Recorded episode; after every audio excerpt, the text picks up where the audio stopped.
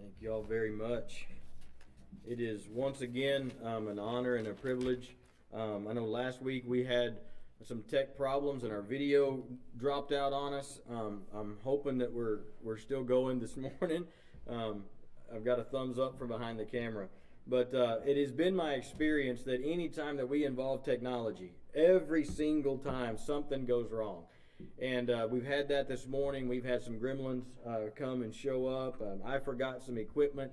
But uh, I, always try to circle back and just remind myself that at the end of the day, none of that really even matters. Um, it is what it is, and you move forward and you go for it. It's just like in your life. I'm sure that you've all had days where things didn't go exactly as you planned. If I know it's true if you've ever had children um, and tried to get them into church or someplace, you know, and you, you, you somebody can't find their shoes or they show up with their sister's shoes on and they're not a girl. I mean, you know, things happen. And, uh, and so, uh, what I want to encourage and really what I want to encourage you with with the message this morning, is I want us to begin to think bigger. Um, I grew up in a world where uh, uh, I was, and I don't know if it was really intentionally taught this way, but it was just kind of the way that it happened. Is so super focused on. Um, they used to call it the us four no more. I mean, it was just our little group, and that's who we were focused on. And there's merit in that but I really didn't understand the broader scope of what the kingdom is and what the church looks like outside of my family, outside of the people that I have loved. What is it? Last, last week we talked about what is it that we're actually caught up in here. And, uh, and so we're going to talk about that, and, and we're going to have lots of script. I don't have one text that we're coming out of. I'm going to be in a bunch of different verses. And uh, my brother Tim's going to put those on the screen for you um, if you're online. If you're uh, if you're on the tech team here and you're not watching it online, you'll just have to trust me. But uh, and I'll read them to you. But uh, we're going to be in a lot of different places. And what we're I'm reading out of the Christian Standard Bible, the CSB. So if you're in a King James or something, it may read a little bit different. Um, and uh, just kind of want to let you know about that ahead of time. But what I wanted to talk about, I've got I've got notes, and then I've got notes. If you've ever done speaking or preaching of any kind, you've got your prepared notes, and then you've got those things you jot down right before you speak uh, out in the margin. Well, I got a ton of those, and uh, and so, and one of the things I just wanted to, as we're going into Christmas, um, if if I were to give this an objective.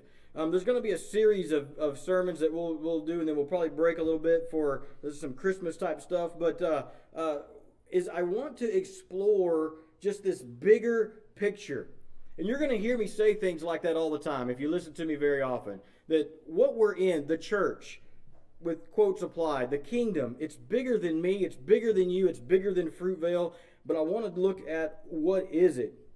Um, and what I also want to do is let the word dictate what we believe.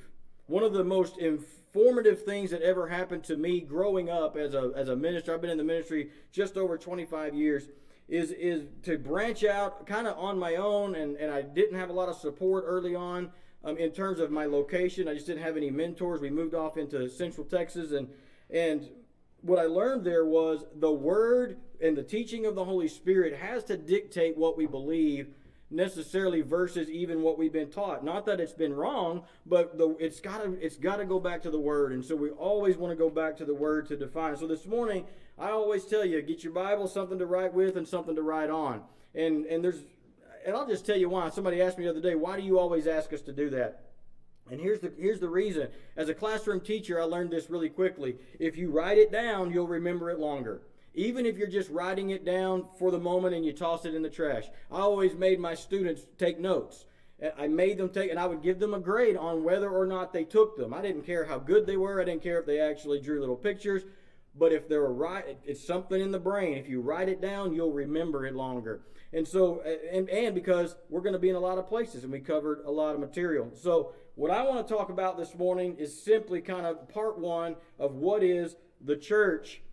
But I want to hook into some things that we already know and hopefully bring it and branch it out into some things that you might not be thinking of. Um, the church, as we see it in Scripture, we're going to be in Matthew chapter 16 to start with. If you want to turn there in your Bible, it's where we're going to going to kind of start and, and move around in Matthew 16 and 18. And we're going to be moving to different places. But in the text, in the in the New Testament, we see this word show up in Greek called ecclesia. And if you've got any biblical training, you have heard the term ecclesiology, which is really just the study of the church and what it looks like. But this word ecclesia, that's that's how I my, my East Texas pronunciation. That might not actually be the exact Greek, but I'm not Greek, so it's pretty close. And uh, and so I use that. That's the word that's translated church, and what it literally means is a called out assembly. It is an assembly of people called out of a greater something. And, and I wrote in my notes here, but what are we called out of? If you look in the text, we'll see that God has called us out of this world to be a separate people. He has called us out of everything around us to be something different. We are an ecclesia, an assembly. In the New Testament, depending on your translation, it appears over 114, maybe 118 times, depending on which translation you're reading. But interestingly, it only occurs three times in the Gospels. It's, it's, in, it's mostly in the other parts of the New Testament. And in those three times, it's only seen in the book of Matthew. So we go to Matthew chapter 16 and verse 18 to find out what is this thing, this ecclesia. What is it that he's talking about? And I tell you that you are Peter, and on this rock I will build my church. That's the word, ecclesia, that we see. We, we use the word church. Somebody probably said this morning, either in your mind or to someone else, we're going to go to church.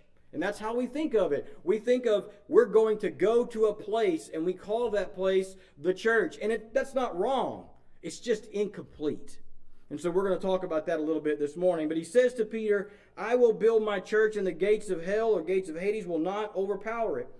If you flip over a little bit to Matthew chapter 18 and verse 17, the Bible says, if he refuses to listen to them, and he's talking in Matthew 18, if you're familiar with the Matthew 18 passage, this is when someone's done something to offend you.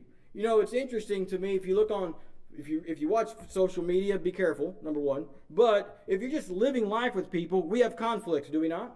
I mean, there's things that happen, and we've got to figure them out. If you go to Matthew 18, the scripture actually gives us a prescription. I mean, it's a it's an outline. Here's what you do if you've got conflict with a brother or sister in Christ. And within that context, he says in verse 17, if he refuses to listen to them, and that's after the elders of the church have been brought in to, to um, direct someone who is, who is in sin, he says, tell it to the church. That word shows up again, ecclesia.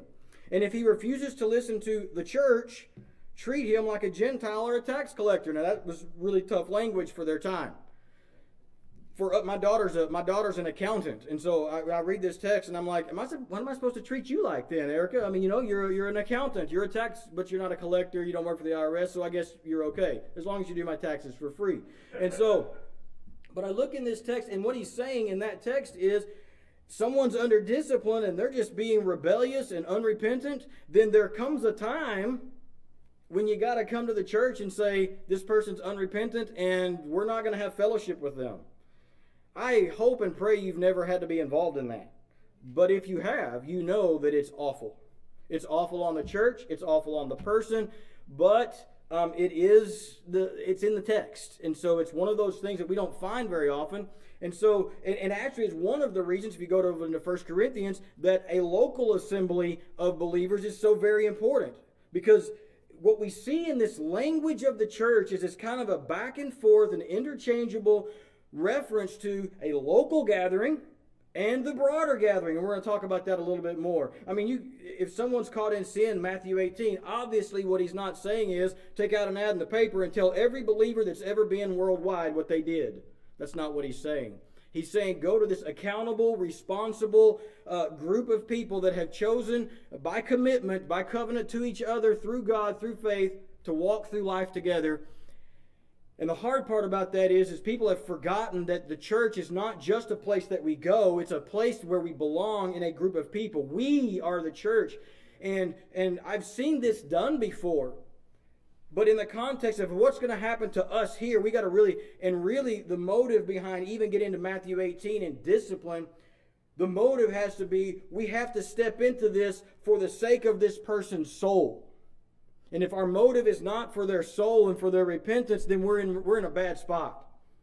And so what he, he's really starting to teach us here in this, this that there's a local context, but there's a greater thing. And a lot of times in Matthew 18, 17, people use this verse um, kind of to, to push this idea that every single time that the word ecclesia, church, is used in the New Testament, that it's specifically referring to only a local place. I mean, we have it as, as Baptists. We, we have it in our creeds, do we not? We are all autonomous, uh, et cetera, et cetera, et cetera. Which brings to me a weird thing in light of the text sometimes because we all kind of operate and do our own thing on our own island, which is great in the sense of I feel free. But at the same time, uh, we get into the, it's hard for us sometimes to lose, or it's easy for us sometimes to lose the greater context that we're all connected together and that we're all good. Um, Tim, are we good? I'm is it still recording? All right, I'm going to keep going then. We'll post it later. Um, where was I? I can edit this part out now. Uh, uh, talking about the greater thing is what's difficult for us to remember is because we get so hyper focused on us, we forget that we're a part of a bigger picture. Here's what I wanted to ask you: Have you ever just met somebody? You, you maybe it's the first time you've met them, and you just click with them. I mean, you, there's a there's a common bond. Um, and and maybe it's because you have something in common. Maybe it's because uh, you have uh, you know a shared history or a shared past, a shared interest. But sometimes you just meet people and you have a relationship with them that seems supernatural. Uh, my brother Tim and I are that way. Uh, we, I always tell people, and I've told him before, our, our hearts are knit together. The scriptures talk about our hearts being knit together. And I have some other friends and people that we come in contact with, and man, when we're together, we can go without seeing each other for months and months and months, and sometimes even years. And when we see each other again, it's like it was yesterday. Y'all, y'all know those kinds of, of relationships. And what I would submit to you is it's, it's because the Spirit of God indwells both of us. And the scriptures will tell us that our, that spirit bears witness with their spirit, and there's just something that we know in them that, that we have we, we would call it i got a good feeling about them or have you ever encountered the opposite of that where you you meet someone and you're like something's just not right here that's it's not, it's not a good way to honestly to make a lot of decisions necessarily based on but but my, my point is this there seems to be something at work other than what we can always see. And I would submit to you that this thing of the kingdom is much greater than we can even fathom. It's much greater than you and I can even put our heads around. We've all got a part to play in it right here in this place. But it transcends who we are and outside of who we are. I think I was telling somebody just about about 2 weeks ago. One of the things that excites me about being able to come and to help serve you guys during this time is, is for me, it is a physical picture of the kingdom serving each other outside the walls of where we particularly happen to meet. And, and you know we have these ideas and how oh well, it's a sister church here or this and we kind of get that it's it's the same but different and I would submit to you that in the text and we're going to jump into it a little bit more that when God is looking at us he sees us much more as a whole than a bunch of individuals and we have got to start getting his idea of where we fit into this picture. You don't let's let's look at some other examples. For those that would say every time the word ecclesia is used in the scriptures, it means a local particular church. In Acts chapter 7 and verse 38, the Bible says, um, this is the man talking about is, a reference into the Old Testament who was in the congregation, and the word used there is ecclesia. It is in the congregation in the wilderness with the angel who spoke to him on Mount Sinai, speaking about Moses. And he calls the group of the Israelites in the de- at Mount Sinai, he calls them the ecclesia, the called out bunch. We could even translate that the church. The reason it's not translated as the church is because it had a different context. Over in Acts chapter 19 and verse 32, we have another one. He says, So then some were shouting one thing, some another, for the assembly, the ecclesia, was in confusion, and most of them did not know why they had met together. And so, what happens is a lot of times this term is used without distinction. It's just a term that's used for a group of people that have come together or that have some sort of relationship with each other. But most of the time, I will say, in the New Testament, it is making reference to a particular group of believers in a spot. And I'm going to throw about, let's see, one, two, three, four, five, six. There's about six or seven verses I'm going to give to you. I'm not going to go to them, I'm not going to read them. I want you to go look at them later, but they're just references to what does the text say about the church? Because here's the deal there's some controversy that goes on in our world. Should a church be big? Should a church be small? What should the church look like? And uh, there's actually been volumes written, there's been arguments made, um, there have been relationships dissolved over how big the church should be and what we should do. I would submit to you that that's one of those things that we probably shouldn't quibble about too much. But at the same time, I want to know well, what does the Bible say that the church looks like? Because I, I know I've been talking with some of the, the, the leadership and stuff. I mean, I, and I, having sat as an elder and sat as, you know, been a senior pastor and things, I mean, you want to do it right, right? I mean, you don't want to just put together and, and lead something incorrectly. So you look to the text, and what does it say? One of the aspects of the church, and one of the things I encourage people with, is it does have a local nature. I mean, when somebody says, I'm going to move to this city or that city, I've had young couples, yeah, oh, well, I got a better job. We're going to go over here. Man, I can make, you know, another 10 bucks an hour. And I would always counsel them, yeah, but what's the what's the church situation like there? Can you feed your family spiritually? Are you ready for that? Because maybe there's not one. Maybe you're going to be it. Maybe you're out there on your own, and so that's important. But you need to attach to a local body of believers. And, you know, we can talk about what that looks like at another time, but in Acts chapter chapter 8 and verse 1, if you want to, to jot these down, I would even submit that the first century church would be kind of unrecognizable, honestly, to what we know in the buckle of the Bible Belt as church. It just looked very different. Um, in Acts 8 1, uh, we had a church in Jerusalem. And even if you've been with us on Wednesday nights, you saw, or you will see in chapter 11 on Wednesday night uh, coming up, that after Cornelius was say or received the Spirit and his household received the Spirit, uh, here's a little teaser for Wednesday.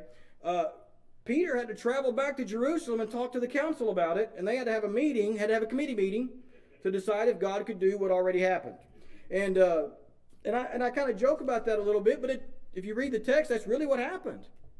And but it, it, it and so there was this idea of local things happening with uh, you know this there was a structure and all that, but I want to tell you that the structure is just not that important in the sense of we've got to step back first and understand what is the greater picture that God's doing here. In Acts chapter 16, uh, we see that there was a church in Asia Minor. In Romans 16 5, there was a church in Rome. In 1 Corinthians 1 and verse 2, there was a church in Corinth. There was a church in Galatia. In Thessalonians, we have a church in Thessalonica, in Philemon. Um, and so there's these churches all over the place, and they all seem to be connected. They all seem to be doing the same thing, and yet they all did their own thing, as we know from 1 Corinthians, because they were doing it wrong. They were doing some crazy stuff, and Paul had to write a letter and set them straight. And uh, but at the same time, they were all witnessing to this same story together. The early church, like I said, looked different. I don't know that they would have had a building like we have.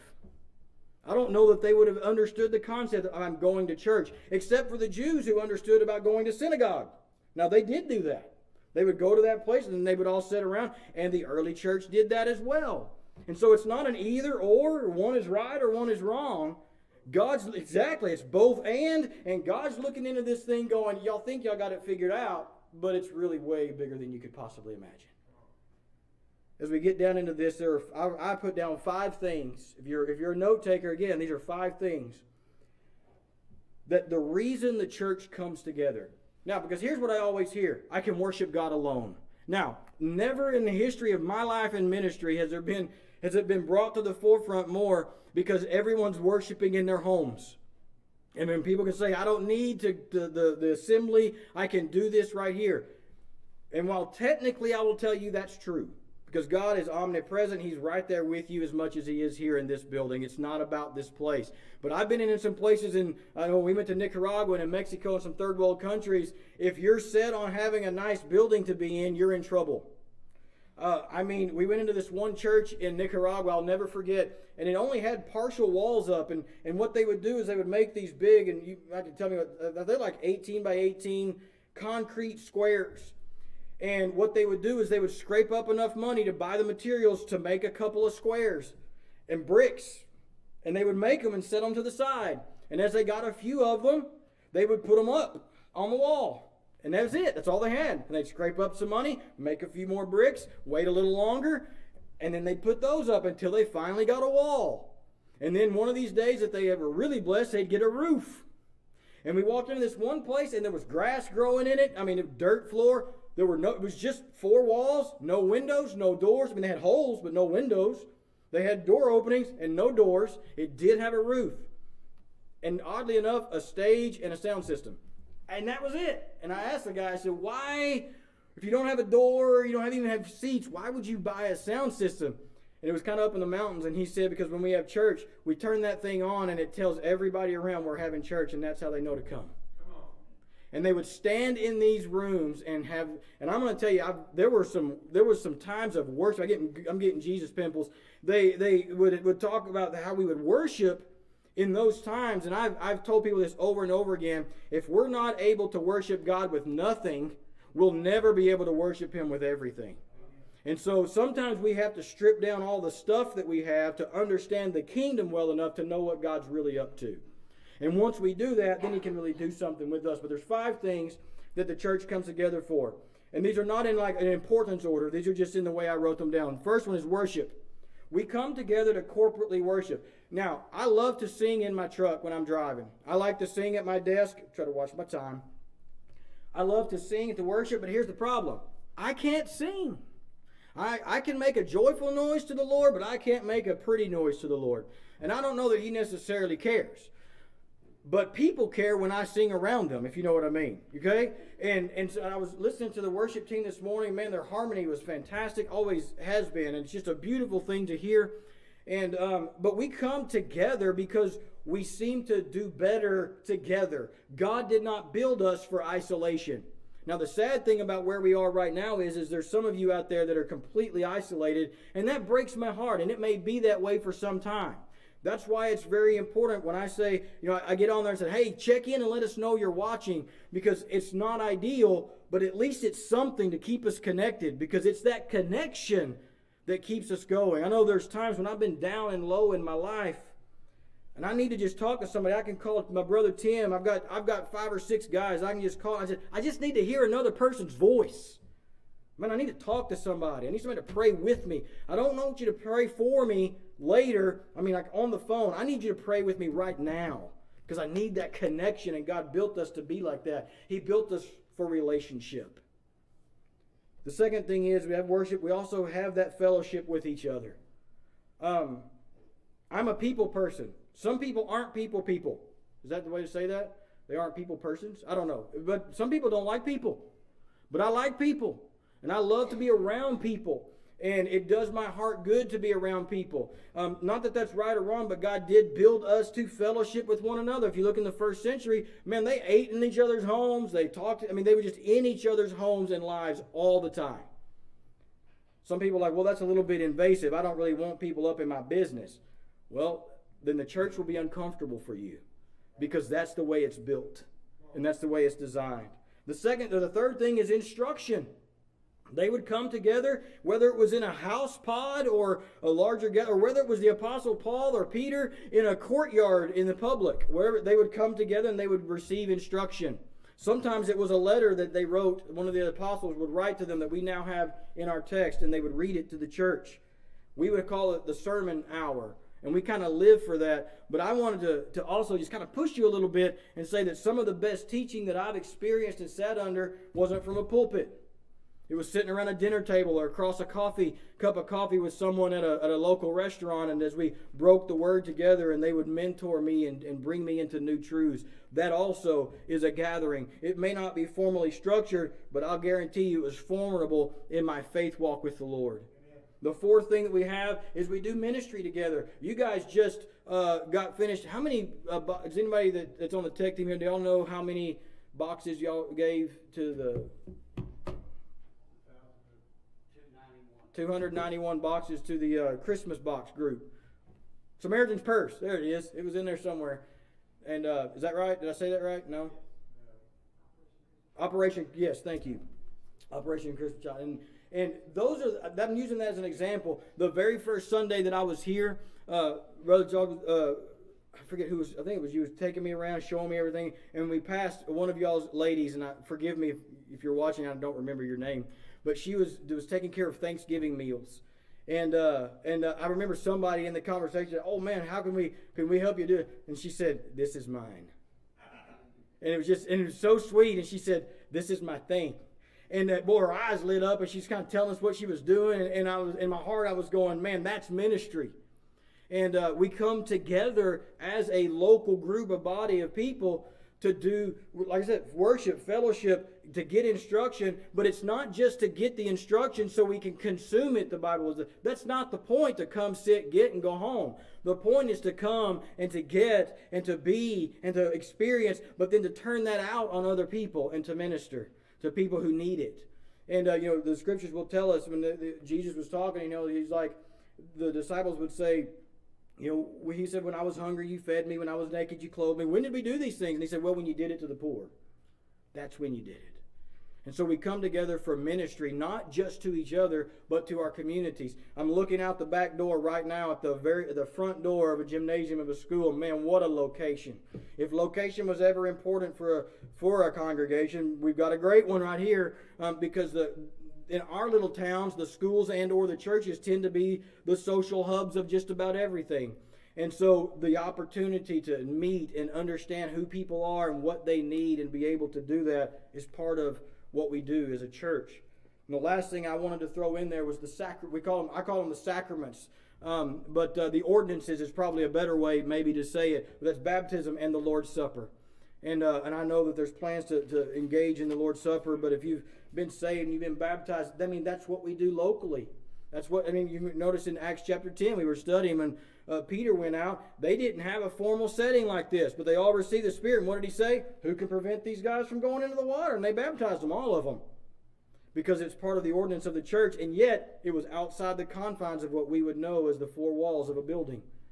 But it was just happening because the kingdom is bigger in Acts chapter 2 and verse 47, the Bible says, Every day the Lord added to their number those who were being saved. And because when we come together and we do these things, it brings fruit and stuff begins to happen.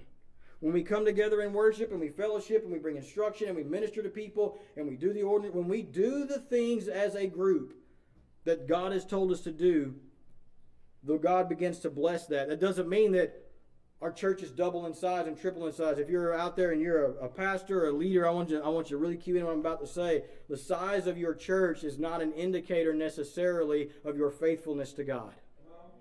Okay? I, I can't say that more strongly.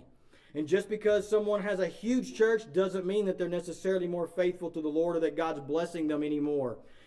In fact, it can be a trap. And you got to be careful sometimes because uh, we, we have this mindset that, that we're so focused on what's happening in our buildings that we forget and lose this greater picture of what I call the universal church, of the church, the kingdom of God.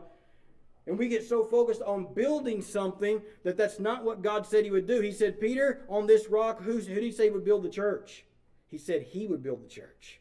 It's not even our job. According to the text, we'll, I'm getting ahead of myself a few weeks, but even the primary responsibility of the pastor, teacher, leadership, elders, deacons in a church is to equip the saints for doing ministry. That's the role and that's the goal. And to serve and the, the, the needs and the, the, those that, that have need.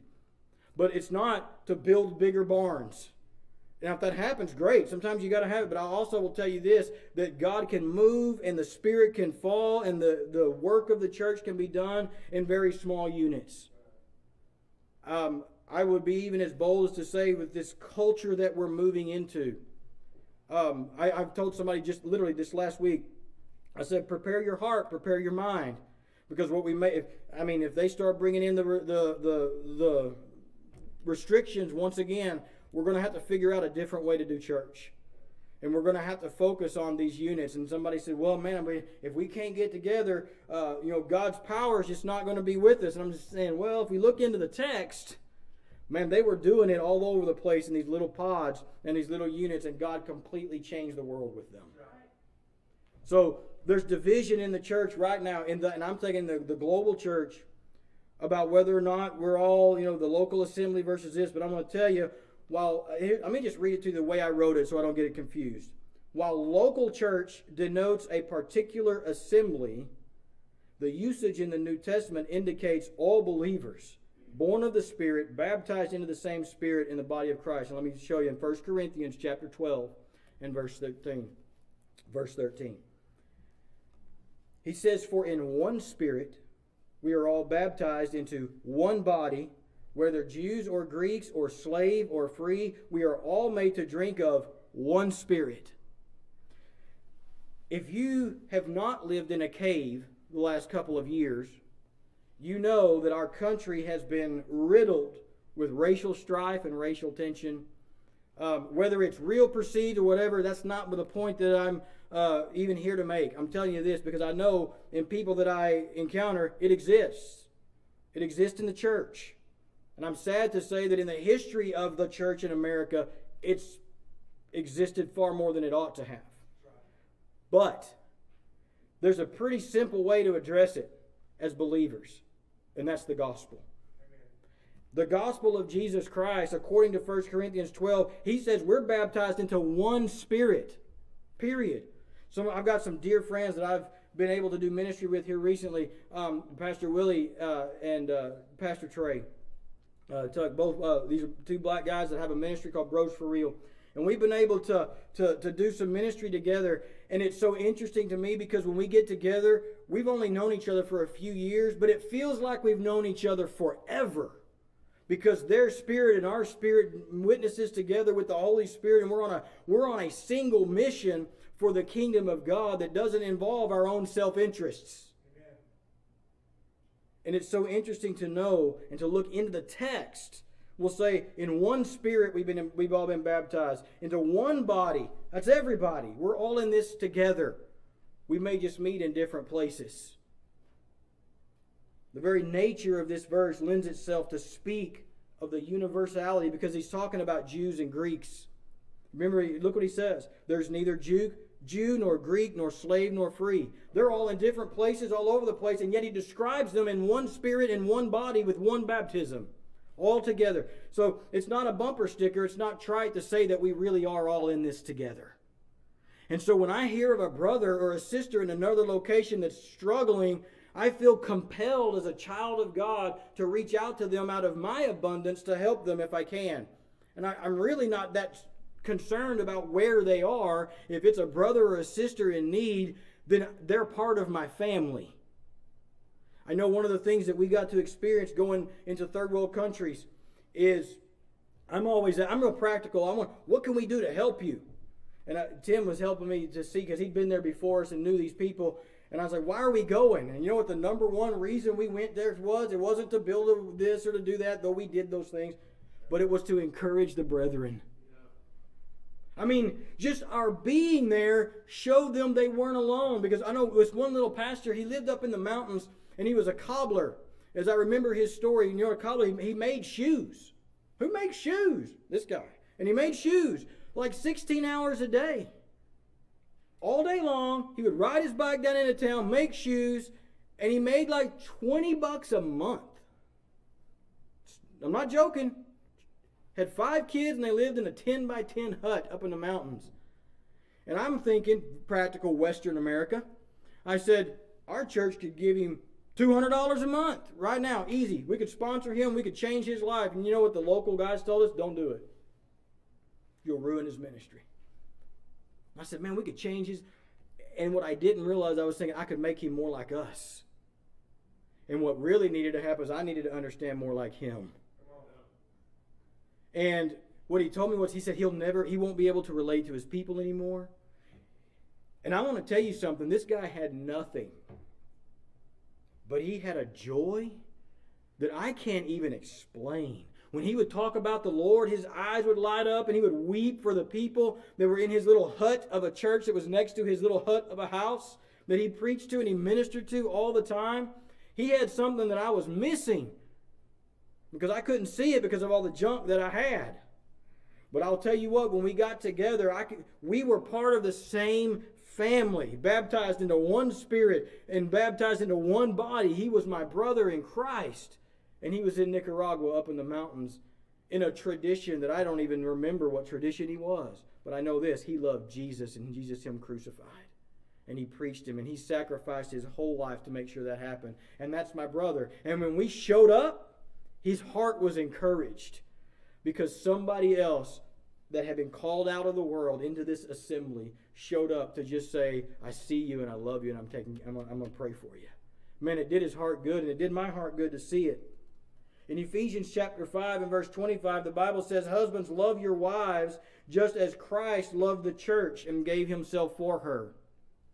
I'm not here to talk to you about husbands and wives this morning. That, that'll be for another day. But what he says in there is, I want you to love like Jesus loved the church. And how does he love the church? He died for it. In this conversation of does the word ecclesia mean just this body, or does it mean the, the broader scope of the kingdom of God? I would tell you that Jesus Christ didn't just die for this church in Fruitvale. Right? We, we know that intellectually, kind of intuitively. We know that. But man, I want to drive it home. Jesus Christ died for what he's calling the church for believers of time and space, and it transcends what we can think of and put in a bottle in a box. And that's why we're able to do ministry outside of the confines of our four walls and it still be in the interest of the kingdom because Jesus didn't just die for you and me. He died for all of this that we're caught up in. This is just happens to be where because of our location we manifest what he's doing in this one little spot. I had a Y'all ever have social media conversations with people? They're never profitable. But I had a conversation with someone just the other day. I think it was on a tweet or something. And someone had made a, com- a comment about the spirit of, of uh, competition amongst churches. And I responded with, and, and I think the, the response was, Oh, I wish this was the truth. And I responded with, Oh, it is the truth. We're not in competition, but it's responsibility of the leadership to stand up and to really push and say, we're not in competition with the church across town. We're not in a competition with the church across the street. We're just not. And, and then, then there was a response to that was it's like yes, but we find that mostly in the pew. It's not in the not in the in the pastors and things. But I want to just be emphatic. We're not in competition. Right. We're caught up into something that's bigger than us. And as a pastor, I'm tell you. Let me tell you how the, somebody always says, "Yeah, that's great to say, but what does that look like practically?" I'm going to tell you how it looks like for me. I was a pastor of a, of a, small church, and we had a family join. Man, we loved them, and they loved us. I mean, what's not to love? That's what I tell people, right? I mean, we're great. And they were they were ministering and trying, but something. You ever just be someplace and something's just not right?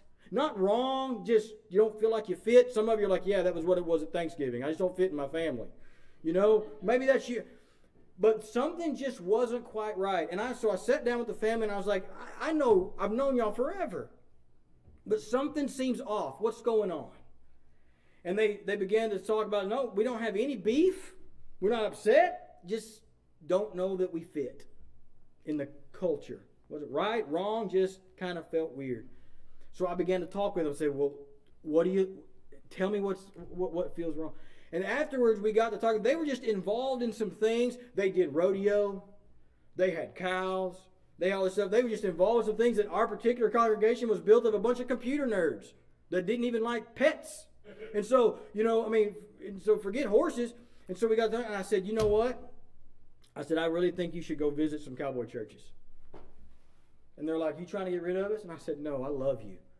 I said, but I want you to thrive because I'm not in competition with them. We're caught up into something bigger. This is about the kingdom. This is not about us building the roll. This is about you being fed and thriving with what God's gifted you to do in the kingdom of God. And so we started looking. And as a senior pastor, I actually spent the time and found them another church to transfer to. And we laid our hands on them and prayed for them and sent them out to go join another church. And I'm like, that's how it needs to be done. Because we're not in competition. It doesn't matter. Whether they everybody comes here or everybody goes there, as long as this the word is being taught, the ordinances are being done, there's fellowship and there's and those sorts of things, then I say get after it. My granddad used to say, let her rip, tater chip. Let's just get after what we've got to do here because it's bigger than what we could even imagine. I'll hurry. The Bible says in Ephesians chapter 1 and verse 22, he says, And God put all things under Christ's feet, and he gave him to the church as head over all things. And now the church is his body, the fullness of him who fills all in all. Let me let me break that down for you real quick. What's my time look like? Oh, I got to be done. I have often said this when people said, "Do you want to do this in the church or do you want to do that?" You're the man. You're the guy in charge. Boy, that's a dangerous thing to tell me too, by the way, because I kind of like it. But you know what I always say to them? Said the church doesn't need a king. She's got one. What she needs is subjects. Now, there's structure in that leadership. Yes, there is. But look what it says in verse 23. The church, and again, this is not just the First Baptist Church Fruitvale or the, or the, or the Second Baptist Church of whatever. The church, the church universal is his body. The fullness of him who fills. The church is the fullness of Jesus. That means it represents and contains all the beauty and the glory and the majesty and the wonder that is Jesus Christ is in the church. And that's why I love the church so much. In Colossians chapter 1 and verse 18 it says, "He is the head of the body, the church, as well as the beginning, the firstborn from among the dead, so that he himself may become first in all things." Galatians 3:28 There's neither Jew nor Greek, neither is there slave nor free, there's neither male or female, for all of you are, in, are one in Christ. Now, in our culture, that verse has taken on a different meaning for some. But the point of the verse is this. He's like, stop playing favorites. Stop dividing yourselves in the name of Jesus. We're all in this together. Jesus is not going to come back and set foot on the Mount of Olives and be like, I want this denomination and that denomination. He's looking for people, according to Second Chronicles 16 9, one of my favorite verses. He's looking for people. It says his eyes are going to and fro throughout the whole earth, looking for people whose hearts are perfect towards the Lord. that He may give them strong support. When he comes back, he's looking for people whose names are written in the Lamb's Book of Life. If you go to uh, uh, over in the script, the, when it's uh, the the passage just jumped out of my head. Is it Matthew 7 or John 7? I can't ever remember. Um, the broad path and the narrow way. Somebody can look that up for me and shout it out to me if they're if on the tech crew. That that'd be great. And uh, uh, get to the broad path and it, all these people doing all these great things. And he says, "Depart from me, I never knew you." They were doing casting out demons, preaching in His name, doing all these things. And he says, "I don't know you." When he sets foot on the Mount of Olives, he's going to be looking for people that he knows. He's going to be looking for people who know him. And I would submit to you that according to the text, that's what we're caught up in. That's what this thing called the church is. We do meet locally. It manifests itself in a hundred million different ways. Over in Iran, they're meeting underground in people's homes and in their little pods when everybody's not watching. In China, the church is underground, but it's no less the church than what we're getting to do right here. There's been a lot of talk right now about the loss of freedoms and, and what it means for us in the church. You know what? It, it may be true. The day may come that we can't peaceably assemble like this. And that'll be sad, tragic, and awful. At the same time, when that began to happen to the church in Jerusalem, they scattered from persecution and the church exploded. And it grew. Because here's the deal they can't take the church away from us. They could stop us from meeting. They can make us go in secret. They can even take our lives. They cannot stop this thing. That's what I was trying to tell you last week. The church is something that's so big, it can't be stopped because God said it's going to be finished. It can't be thwarted. And so I kind of just go, okay, it's terrible. I hate it. But if it is, it is. We've got to deal with it like it is. And we've got to be ready, equipped take this word and still continue what God has started. In Ephesians 4 4, I'll leave you with this. He says again, there's one body, one spirit, just as you two were called to one hope of your calling. If I were to give this title, a message, a title today, would have simply been, We're all in this together. Every one of us. I was so thrilled. And, I, and I've said this so many times, maybe you're just getting tired of hearing it but I just want to really drive it home. When I heard you guys were needing some pulpit supply, and I thought, man, what an opportunity. Not for me, but just to paint a picture of how one believer two believers, my, my team, Tim, that's been coming with me, can paint a picture of what the kingdom looks like. No strings attached. There's no no anything other than there's a need to be filled. Let's go fill it. And when this need is filled here, then there'll be somebody else with a need. Let's go fill that one. And, and then as we can get that vision of the kingdom as individuals, then we can even start looking around. Well, our sister that sits over here, I can see she has a need. Well, let's go fill that. Somebody over here, they, they got their lights turned off. Well, let's just give them a few bucks. I mean, maybe it's that simple, or maybe it's their marriage is falling apart. Let's start having dinner with them once a week and see if we can help them come out of that. Maybe they're caught in addiction. Maybe we can start having lunch with them once a week or something like that, or breakfast on a Saturday and get them plugged into some counseling because they've got a need. Maybe they're just sad and they need a friend, and I don't know if I like them too much, but I'm going to start trying to befriend them so that I can minister to them and fill that need. And then we start looking across the street, and my neighbor that doesn't go to any church, bless their heart, their yard didn't get mowed because they had COVID and couldn't get out and mow the yard. So we go mow that yard for them out of the grace of our heart just because it needs to be done. That's when the kingdom starts taking place and stuff starts looking different than we can even imagine. That's what we're caught up in. We're not caught up in building buildings and we're not caught up in building empires. We're caught up in Jesus said, I gave everything. I want you to love your wife like I love the church. Well, how did you love the church? He gave up everything for her. So my question to you this morning is, is are you caught up in this thing of the scriptures or are you caught up into something that we've built? Because if we're caught up into something we've built, we're caught up into something that's, that's going to crash and burn. I was if you can't tell today, because I got a good fresh cut, I am a redhead. And with that seems to come some inherent. Um, I like to prefer the, the, term of I feel passionate about many things. Uh, Tim will tell me I'm high strung and have anger problems, but I prefer passionate about many things. And I was watching some discourse between some pastors the other day, and they were angry. Really angry about what's happening in the world around us. And I get it, I understand. But I kind of chuckled. Because here's the truth I'm going to look right in the camera and I want you to really hear this. If the government can break and stop what we're doing, what we're doing is not of God. And I don't mean that we that there's that you have to rebel and do all this thing and, and not.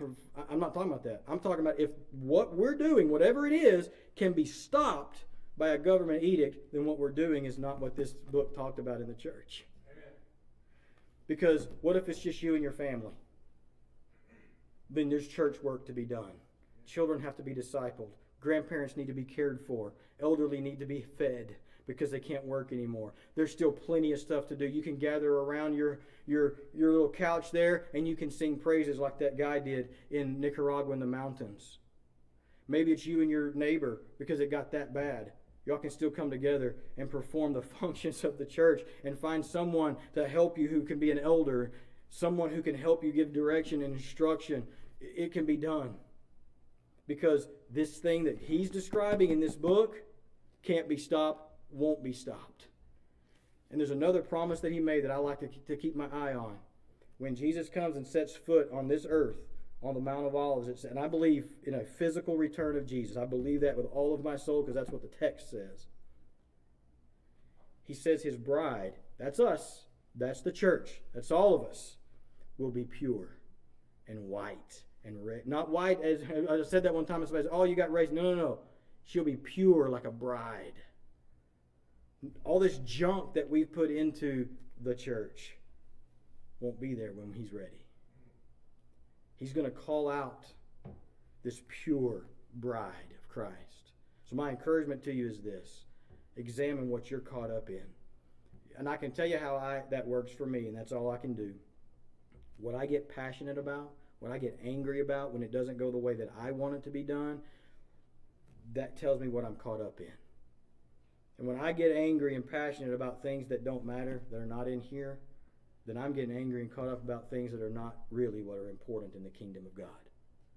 I want to encourage you to open up your, your thinking into what the church is.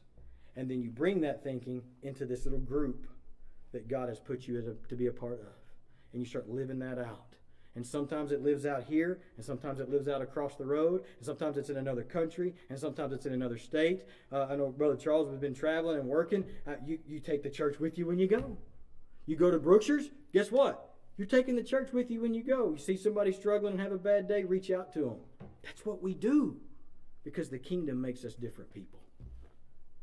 One of the greatest times I ever had at a restaurant one time was not because of the food. You ever had a bad waiter or waitress? I mean, they're just bad and they're angry, and you're wondering if they spit on your food because they're just so cantankerous. Had a waitress one time, man, she was foul. I mean, she just throwing our stuff down, and my first thought was, well, there went her tip. She's getting nothing. But the Spirit whispered and he said, hang on a second. Ask her how she's doing. Okay. I was reluctant. I was already upset because my stuff was cold. And I said, Ma'am, are you okay? Are you having a bad day? She sat down and talked to me for 45 minutes and cried and spilled her whole life story, and it was a wreck. It was bad. And she just was lucky to be there today, is what she said. And I got to minister to her. We prayed together at there in the restaurant. And you know what? All of a sudden, that cold food and that lousy service didn't seem to mean so much because the kingdom had reached out and the kingdom was reaching out to her through me. Man, what a blessing that was. Never saw her again. Don't know how it went, but I know for one brief moment, heaven and earth intersected. That's what we're caught up in. It's not always about who we can get to come here. It's always about what can you make me into, God, so that I can take you out there. We're going to pray. Worship team's going to come back and we're going to sing one more song. Father, we love you. We thank you for all that you've done, all that you will do. We praise your name. God, we pray that you would help us to understand more of what your kingdom is and what our role in it is. Open our vision, Father, and help us to keep it off of ourselves, God while at the same time you've given us groups of people in our locations to look after, care for, and be accountable to. Father, help us to have the vision to do both. Help us to have your kingdom vision to see both and how your kingdom works out in our local space and how our local space can grant uh, blessing to the greater kingdom. Father, we wait for your return. Maranatha, Lord, come quickly, we pray. In Jesus' name, amen.